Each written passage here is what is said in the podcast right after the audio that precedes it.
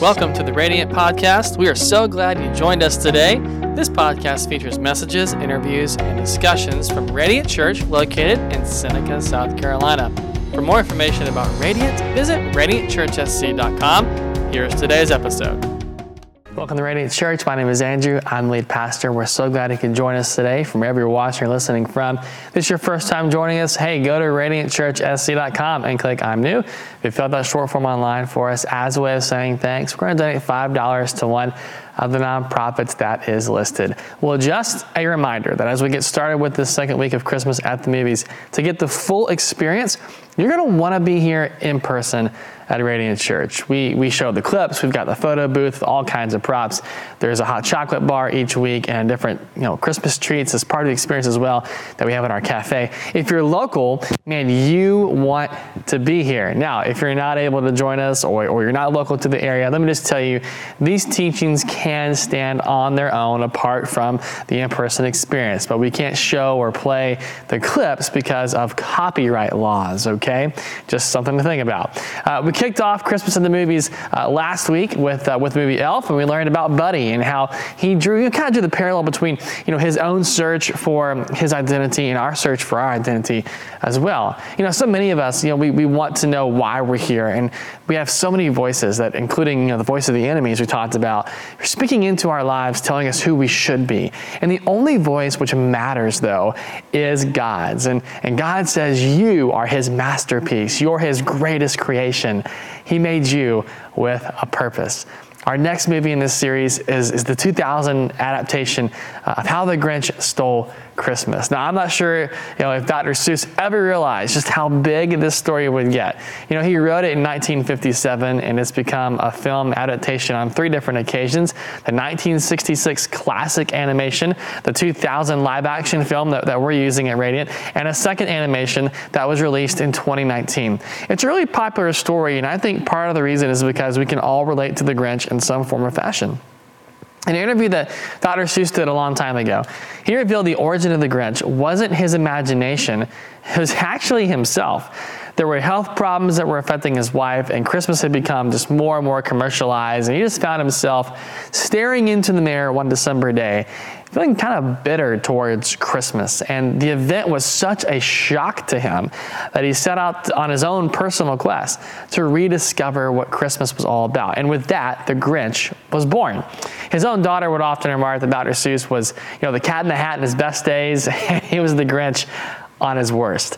What I love about the 2000 um, uh, film that we're using here at Radiant Church that explores you know, why the Grinch hates Christmas so much. People don't just wake up one morning and decide, you know, well, today I'm going to be a Grinch. You know, today I'm going to cause havoc and pain and be the cause of people's misery. You know, there's always a, a why behind the condition of someone's heart. This is really important. So hear me again here, okay? There's always a why behind the condition of someone's heart. If you want to understand the bitterness and the anger and the greed, you have to understand the why. And in the story of how the Grinch stole Christmas, it's Cindy Lou Who, who takes an interest in finding out why the Grinch is full of bitterness and hatred and misery. Why does he hate Christmas so much? In many ways, it's not even a story about how the Grinch stole Christmas at all. Really, it's a story of, of how Cindy Lou saved the Grinch. In the film, Cindy Lou sets out to interview people who, who knew the Grinch in order to discover why he hates Christmas. So in the process, she comes across a story from his childhood, which became the source of, you know, the why behind his antics. He was full of immense pain. And in an effort to impress a girl in his class, he, he made a homemade gift, but he was teased for it and he was teased for being, you know, hairy. He was the Grinch after all, right? Just hair all over the place. He's green, you know. And so in an attempt to shave his face, he produces a bunch of, you know, shaving nicks, and he comes to school the next day with his face covered in a homemade gift, but he receives ridicule and laughter from his classmates, even his teacher. And so it's one of those moments where, you know, just kind of years, I guess, of pent-up emotion spill it out. And this immense pain drives him to leave Whoville, climb up to Mount Crumpit, and uh, where he's never seen or heard from again. Pain affects people. Pain affects people, and it does so in, in, in ways that have far reaching consequences, sometimes beyond a single generation, sometimes down to three and four generations. The reality is, we live in an imperfect world full of imperfect people who say or do terrible things to us, inflicting pain, which in some cases never quite resolves itself. And because the pain isn't resolved, it festers and grows and hardens hearts, and turns us into real life Grinches. Near the end of Ephesians chapter 4, we're given some teaching on how to live as followers of Christ in our world. And the author, a man named Paul, he gives these remarks about anger. Ephesians 4, verse 26. And don't sin by letting anger control you. Don't let the sun go down while you're still angry, for anger gives a foothold to the devil. Pain, especially unresolved pain, will certainly give way to anger, and that anger provides the enemy all that he needs to gain influence and access into your life. See, behind every angry person is unresolved pain. And behind every insecure person is a painful moment which fueled their insecurity.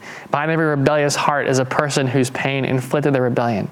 Behind every person you would label a deviant or a criminal or compulsive liar, whatever you want to call it, is a story of unresolved brokenness and pain.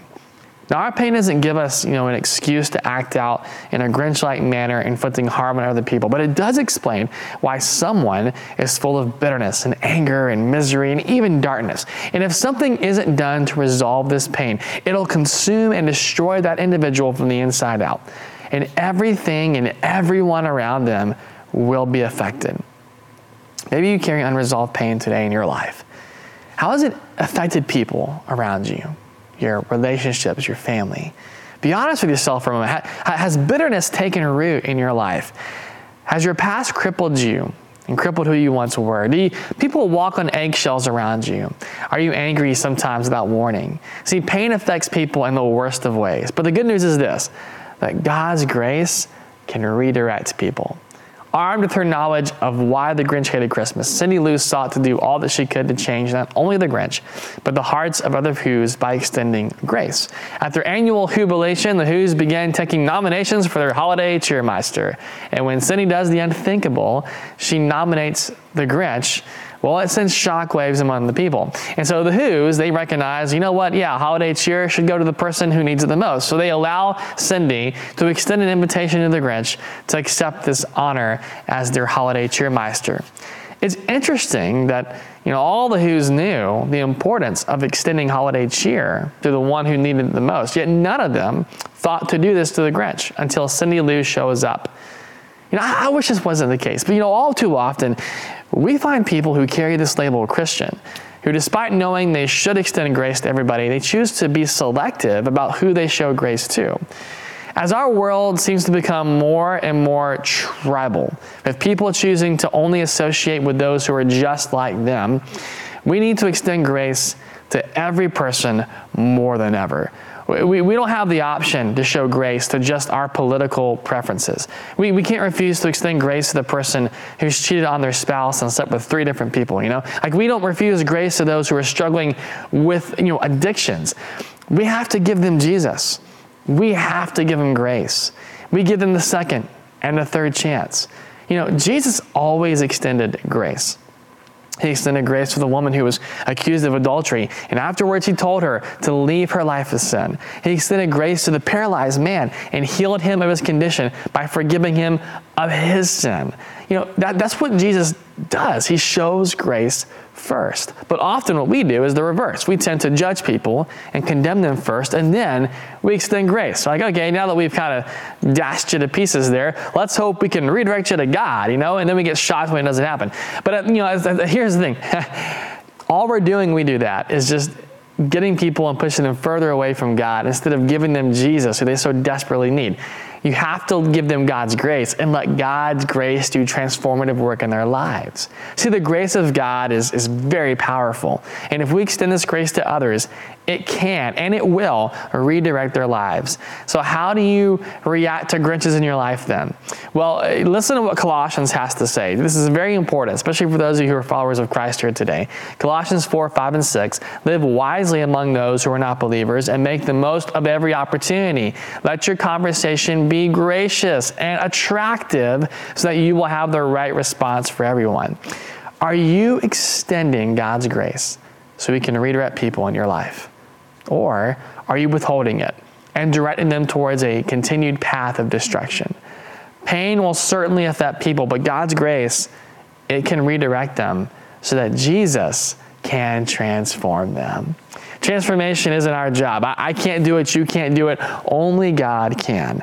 And after stealing the Who's Christmas, where does the Grinch find himself? Well, at the top of Mount Crumpit. And he's gloating about his victory. But as the Christmas morning sun rises, he doesn't hear the wailing and disappointment that he expected to hear from the Who's. Instead, it dawns on him that for the Who's, Christmas wasn't about the materials or the status or the gifts or the lights and traditions. It was so much more. And in that moment, the transformation begins. As the Grinch's heart grows three sizes, his bitterness and his anger and his hatred melts away. For the first time in a long time, he feels love. Grace is the key to unlocking true transformation. Everywhere Christ went, transformation followed. You could tell the people whose lives have been transformed by Jesus, they, they couldn't stop talking about it. They were completely different people than they were before. They cared less about tradition, less about head knowledge, more about God's love and grace.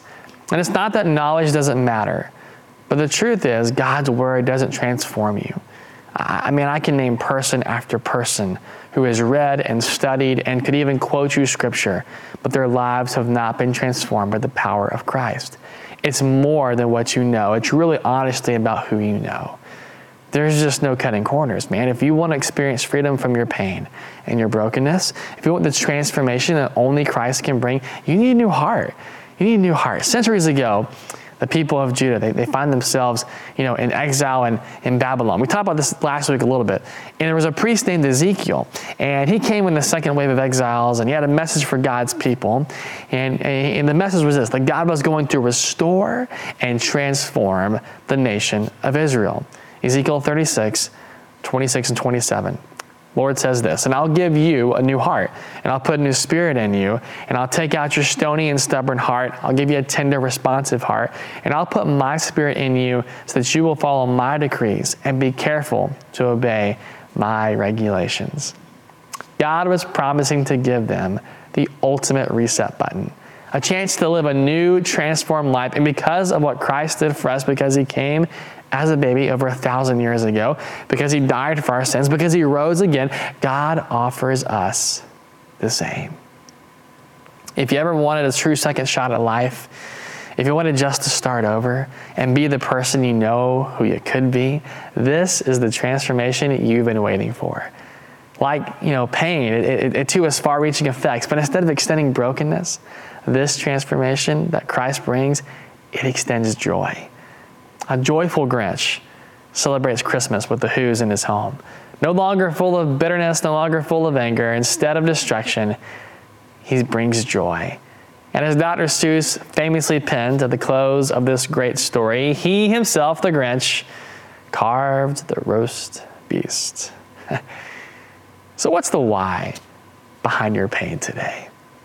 What unresolved pain has affected people negatively around you? Are you ready to change and uh, yeah, that heart of stone for a heart of tenderness? You know, God's grace can take your deepest pain and darkest wrongs and redirect it all to Him. He can transform your life completely today only if you allow Him to do it. So, in just a moment, I want to pray for you and I want to help you start the journey to God's restoration and transformation in your life. But before I do that, though, I want to challenge you with something else. Challenge you this week. All of us know real life Grinches in our lives, right? Oh man, boy, do we. Many of us here know some Grinches who need a little bit of grace. So here's what I want us to do I, I want to challenge you to put into practice what we've been preaching. So in the film, it was Cindy Lou who made the first move and extended the grace to the Grinch. What would happen if you did the same? Extend grace to somebody in your life. Remember the why behind that person's pain. You know, maybe maybe it's writing a letter to them. You know, you, it's, it's, hard to get to them in person. You, it may be too emotionally difficult. So write a letter, right? Maybe it's it's grabbing coffee. Maybe it's getting a gift card. I, I don't know what that first step needs to be, but I can tell you this: that whatever that step is, God can use it and use that little bit of grace to redirect someone to Him and quite possibly transform their hearts forever. Let's pray. Father, I love you. I thank you for your goodness and grace and your majesty. Lord, I pray for those right now who would say, I don't know you, but I want to exchange my heart of stone, my heart of you know, stubbornness, Lord. I, I want to change, exchange my grinchy heart here for a new life in Christ. If that's you today, you just got to say a prayer in your own words. It goes something like this Lord, I'm sorry for my sin. Forgive me for the wrong that I've done. I'm sorry that I've done things that have violated your standards. God, from this day forward, I, I know I, I need a Savior in my life. I want you to save me from my sin. And I'm going to follow you and serve you for the rest of my life. I, am not going to call the shots anymore. I'm not going to lead my own self anymore. Lord, from this day forward, you can lead me, you can guide me. Lord, I'm going to submit myself 100% fully over to you. Be my Lord and my Savior here today, God, I pray, and save me. And give me this new life and new heart. And Father, I pray for those who uh, they, they have real life Grinches they're dealing with right now that are making things difficult. May we remember the why behind people's pain. Remember the why behind the way people act and behave and things that they do. And Lord, I pray that you would impress it upon our hearts to do something gracious this week, to extend grace to people. To remember that everywhere Christ went, he extended grace first, and transformation followed. Lord, as we extend grace to those who have been going through immense pain, who might even have meant harm to us as a result of that pain. God, I pray that your transformation would follow, that your grace would redirect people, that Christ would transform hearts and lives. We love you, we praise you, and we ask all this in your name. Amen. Hey, we said that prayer. Thanks for listening. If you have any questions or would like to reach out to us, you can do so by emailing us at media at radiantchurchsc.com or visit one of our social accounts on Facebook, Instagram, or YouTube. If you like what you heard today, subscribe to our podcast so you don't miss any future episodes and give us a five star rating on the podcast platform that you listen to. We hope you have an amazing rest of your day.